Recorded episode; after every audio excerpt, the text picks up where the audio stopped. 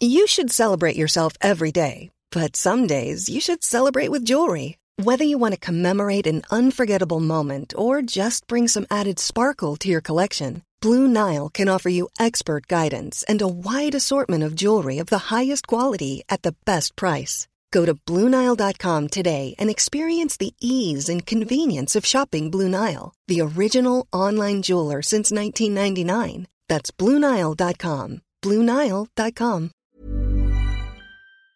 Hi, I'm Lawrence Dallaglio, host of the Evening Standard Rugby Podcast, brought to you in partnership with QBE Business Insurance. The show is available to listen to now and right up to the end of the season when the winners of the Champions Cup will be crowned at Tottenham Hotspur Stadium and the fight for the Premiership title will be decided at Twickenham.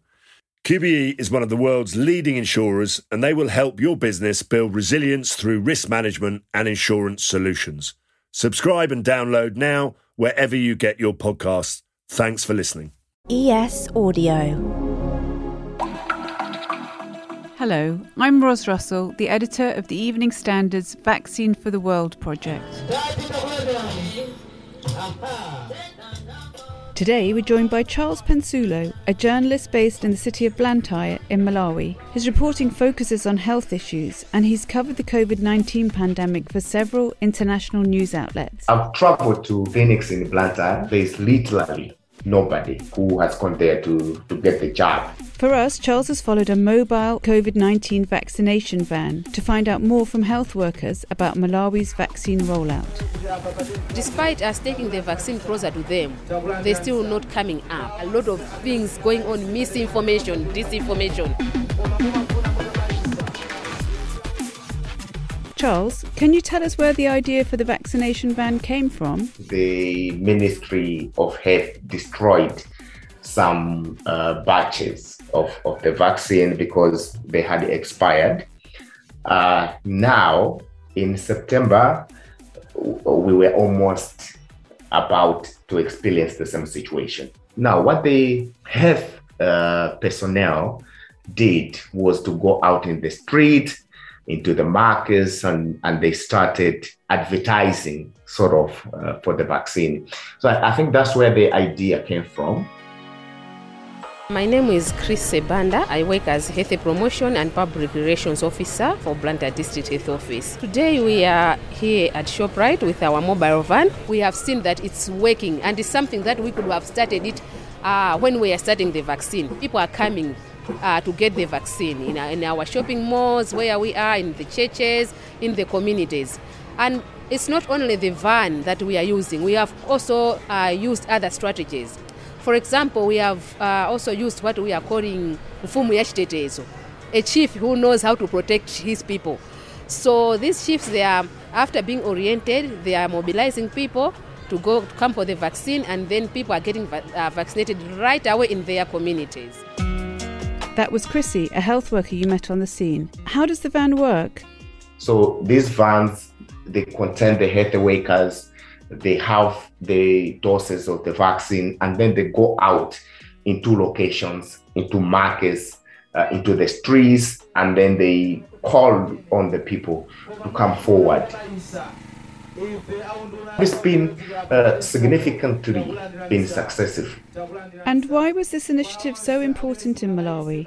In Malawi, it's difficult for people to go to the clinics. Firstly, because the distances themselves are, are, are, quite long. And then a lot of people, the businesses that they do are food to mouth so to say. So they really do not have time to go out and, and get vaccinated. Many African countries have had trouble encouraging people to get vaccinated. Can you tell us why? Some of the recipients say that they did not have the right information. So they were told, you know, this, this vaccine is coming there to depopulate Africa. Going to get the vaccine, you're going to be infertile. Others have been told that, you know, if you get the vaccine, you're going to get sick or even die. I mean, it is there, there, there are a lot of myths that the people have, have heard or through social media or through the, the word or the mouth. How hard has it been to know just how bad COVID 19 has affected the country? The fact that we don't have uh, that capacity to taste everybody to do the taste and trace, you find that it's very difficult to actually know how many people have been infected uh, with the virus. Uh, other people get it and, and then they they recover from it without actually knowing. We've seen people using some herbs to treat themselves, but, but that's because they were able to feel or to experience the signs and the symptoms of COVID 19. So there are people, uh, I've gone out into the street and, and talked to the people, and then they tell me, like, you know what, I do believe that I got COVID 19, but it's actually difficult for the people here to go to the clinics and, and have themselves tested. They would rather uh, use herbs or some traditional means uh, to actually help themselves than, than going to the clinics. How do you think COVID 19 is going to affect Malawi next year? It doesn't look good because uh, if the numbers are going to rise, we, we're almost on the edge of fourth wave right now. That is going to disrupt a lot of small scale businesses. Previously, uh, when we had large number of COVID-19 cases in the country, a lot of people were affected. People who sell second-hand clothes were really, really affected. So I think there's a need for the international world. A country like Malawi, the health system itself is fragile uh, there's a need to have as much support as, as possible in terms of the doses of the vaccine and in terms of uh, the capacity to give out information uh, to the people, especially those who live in remote areas.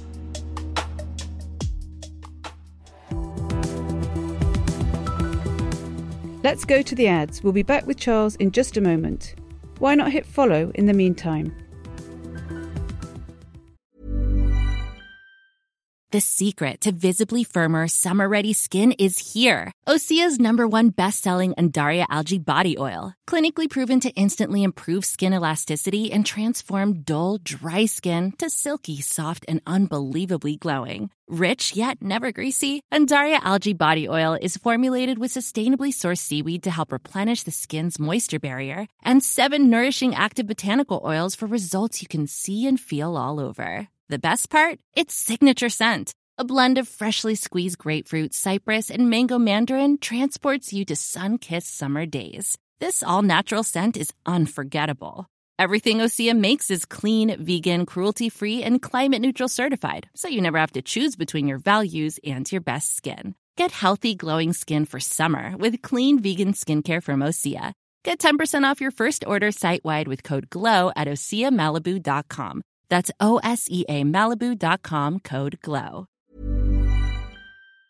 Hi, I'm Lawrence Dallaglio, host of the Evening Standard Rugby Podcast, brought to you in partnership with QBE Business Insurance. The show is available to listen to now and right up to the end of the season when the winners of the Champions Cup will be crowned at Tottenham Hotspur Stadium and the fight for the Premiership title will be decided at Twickenham.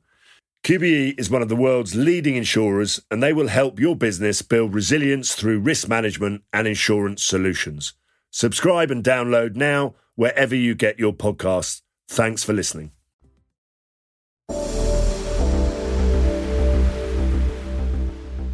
Where do you expect the supplies to come from next year? Most of the supplies have come from the US, India, and the, of course, African Union through the COVAX. But then I say that they have they have the intention to procure some some vaccines. I'm not so much sure where, where they are with those plans, but definitely uh, most of the doses have come largely through donations from both the organizations uh, and, uh, and, uh, and other countries in the West. And what are the government's targets for vaccinating the population? The government says they would like to vaccinate about 4 million people by next year, which is quite ambitious because uh, if you are looking at the numbers now, only about 1.4 4 million people vaccinated. So I think it's not only about the willingness of the people to come forward for the vaccine, but it's also about the access and the presence of the doses.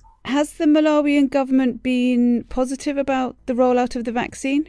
Malawi has, has really tried uh, to reach out to the people with the information and with the vaccine, I think Malawi can be considered as one of the role models. But I think the question should be whether the country is going to have the volume to actually vaccinate uh, as many people as possible. Uh, the ability to take the vac- vaccine to the people, uh, there has to be that willingness to, to, to purchase or indeed to procure as much doses as possible. But really, in terms of getting out the information to the people and in terms of uh, uh, taking the vaccine, we've seen the Minister of Health, uh, uh, you know, transporting the vaccine to islands. Uh, we've seen the Minister of Health setting up some tents in the locations, you know, giving out information in the radio, uh, televisions, and, and, social media. And, and, and you know, the Minister of Health is very, very quick to update the nation what is going on uh, in as far as uh, COVID 19 is concerned. So, largely, I think the government has been very successful.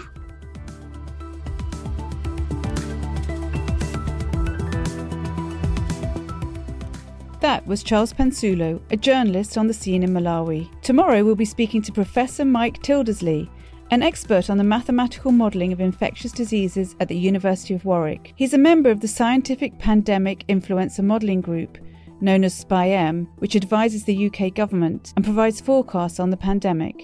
We really do need to work to get more vaccines out to lower and middle income countries around the world um, to support not just them, but of course the global um, strategy to ultimately get disease freedom from COVID.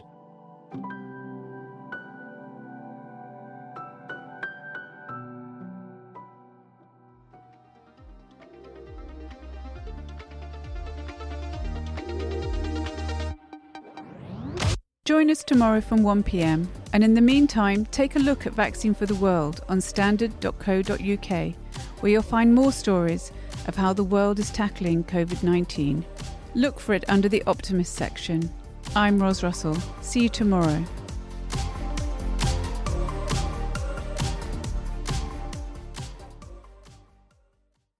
Hi, I'm Lawrence Dallaglio, host of the Evening Standard Rugby Podcast, brought to you in partnership with QBE Business Insurance. The show is available to listen to now and right up to the end of the season when the winners of the Champions Cup will be crowned at Tottenham Hotspur Stadium and the fight for the Premiership title will be decided at Twickenham.